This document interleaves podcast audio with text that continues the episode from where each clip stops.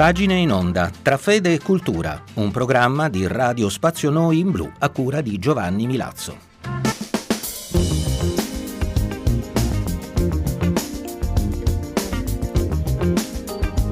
Cari amici che ci ascoltate sulle frequenze di Radio Spazio Noi in Blu, da Giovanni Milazzo un cordiale benvenuto all'ascolto di questo numero di pagine in onda. Anche oggi saranno protagoniste le nostre pagine tra fede e cultura.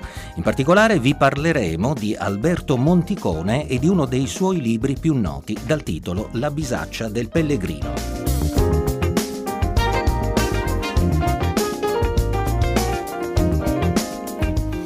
Alberto Monticone è stato una delle più importanti figure del mondo cattolico della seconda metà del Novecento. Sono suoi numerosi saggi e volumi sulla storia della Chiesa in età moderna e contemporanea, sulla Prima Guerra Mondiale, sulla radio nel periodo fascista. Molti lo ricordano come docente di storia presso le università di Messina, di Roma e presso la Pontificia Università Lateranense, ma è stata molto nota la sua presidenza dell'Azione Cattolica Italiana italiana dal 1980 al 1986, in anni in cui ha anche collaborato con la Commissione dei diritti umani della Presidenza del Consiglio dei Ministri. Sono numerose le sue pubblicazioni su riviste e in volume e La bisaccia del pellegrino è il volume considerato più celebre di Alberto Monticone.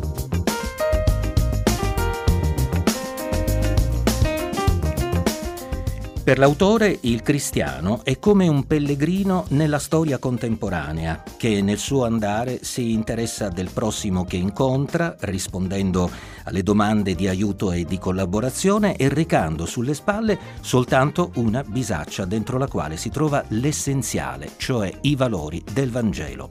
Nelle frasi che abbiamo scelto per voi, Alberto Monticone riflette su questo pellegrinaggio del cristiano nel mondo e sulla sua identità.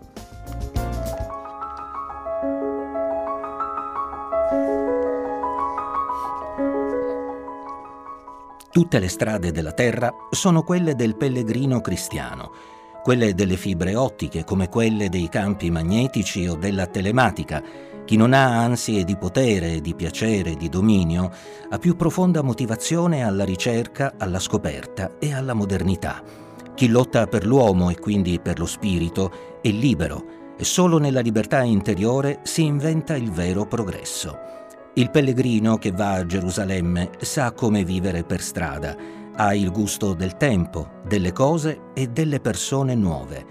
Ma il pellegrino che va a Gerusalemme sa anche un'altra cosa. Sa che anche il mondo e la sua tecnica vanno a Gerusalemme, anche se non lo sanno e forse anche se non lo vogliono, perché la storia è stata una volta per tutte redenta.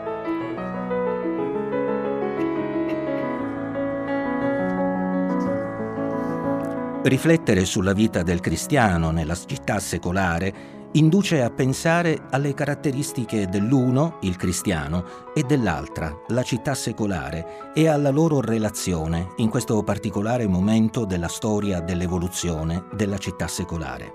La tendenza più diffusa è quella di affrontare il tema dell'identità del cristiano quale matrice di una forma del vivere del nostro tempo marcando l'alterità del modello cristiano rispetto al modello secolarizzato e tecnologico.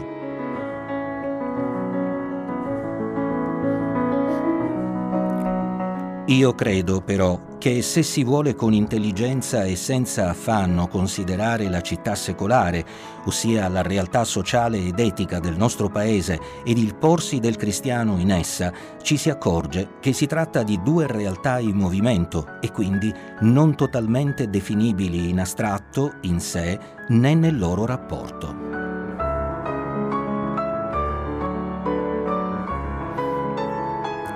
Penso pertanto che non possiamo parlare di una compiuta società secolarizzata.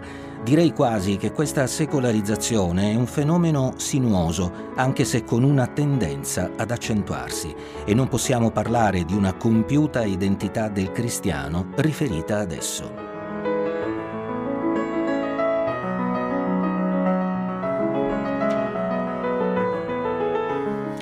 In un certo senso dobbiamo accogliere in questo ambito umano ed esistenziale la metodologia einsteiniana senza nulla togliere ai caratteri originali ed originari delle realtà descritte. Il primo punto dunque del mio riflettere intorno al modo possibile di vivere secondo lo spirito nella società secolare è il respingere, in linea di riflessione semplice, la preoccupazione della ridefinizione dell'identità del cristiano o l'eccessiva e pessimistica preoccupazione della alterità del nuovo mondo.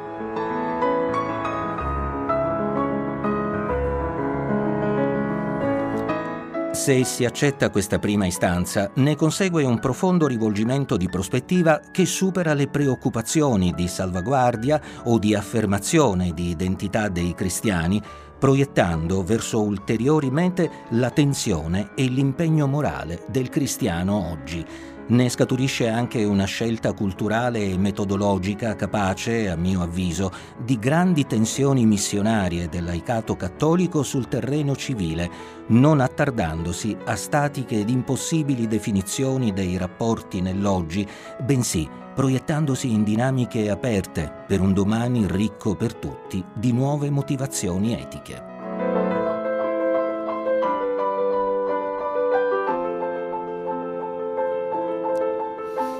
In altri termini, la sfida culturale del futuro si profila per il cristiano pensoso del suo realizzarsi nello spirito in termini di una ricerca in un campo in movimento.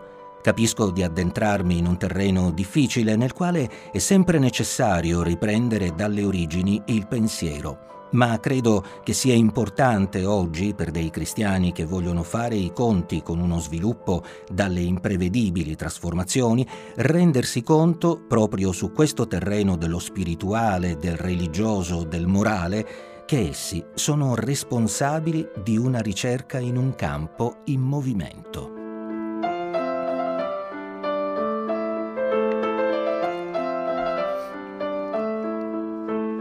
Ardirei anche fare un'ulteriore precisazione, e cioè che l'identità del cristiano non si appanna per questo, non viene trascurata nella coscienza, ma in questo movimento si trasfigura, si disegna ancora meglio come una categoria dello spirito ed insieme come un'apertura vitale.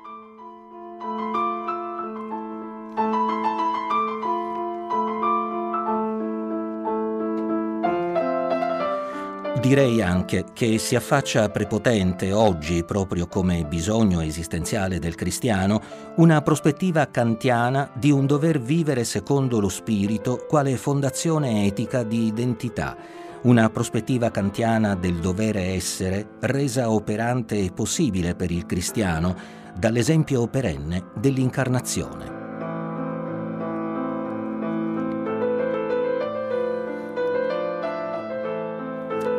Un'identità appunto non definibile in termini statici, in termini di presunzione degli stessi cristiani, ma un'identità fortemente marcata perché riferita ad un piano metafisico favorito ed incarnato in noi dall'esempio perenne del Cristo.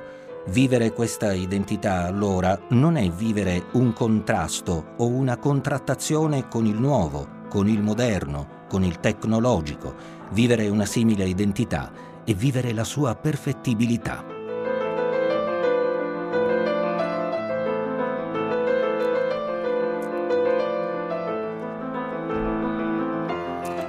Questo provoca in profondità anche un ribaltamento della ricerca cristiana nella morale, nella spiritualità e nell'atteggiamento civile. Un ribaltamento che è alle porte e che noi non possiamo rimandare, ma che dobbiamo costruire sin da oggi se non vogliamo andare a rimorchio del progresso scientifico universale.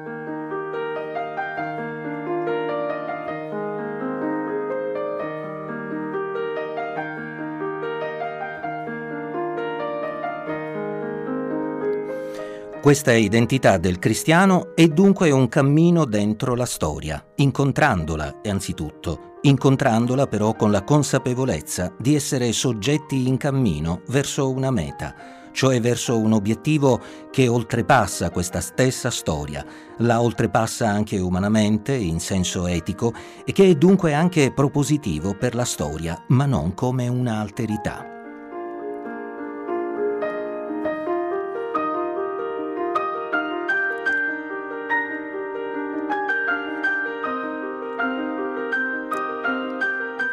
Questo modo di essere religioso in questo nostro tempo e in questo nostro paese diventa per il cristiano un modo di pellegrinare che dipende nei suoi gradi e nella sua intensità dal diverso grado di accettazione dell'identità sopra descritta.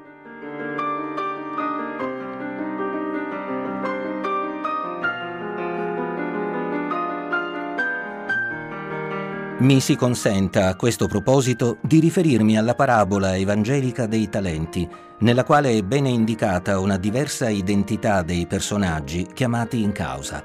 C'è un'identità conservativa dei talenti che pure in pellegrinaggio potrebbe essere adottata, quella del talento nascosto, evidentemente. C'è invece un'identità che è prodotto di un fruttuoso e sapiente commercio dei talenti si tratta qui di un pellegrinare che nel cammino non solo non conserva gelosamente i talenti del cristiano, ma li sa commerciare.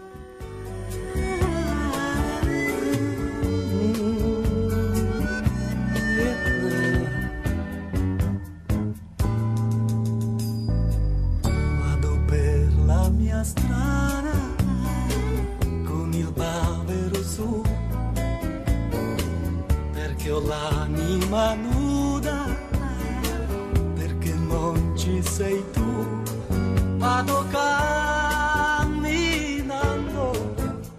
per vedere se al di là delle tue braccia ancora un'altra solitudine c'è. Mm, vado per la mia vita mi accompagno da me aiuta, io arrangio da me. Vado camminando e mi passerà e con me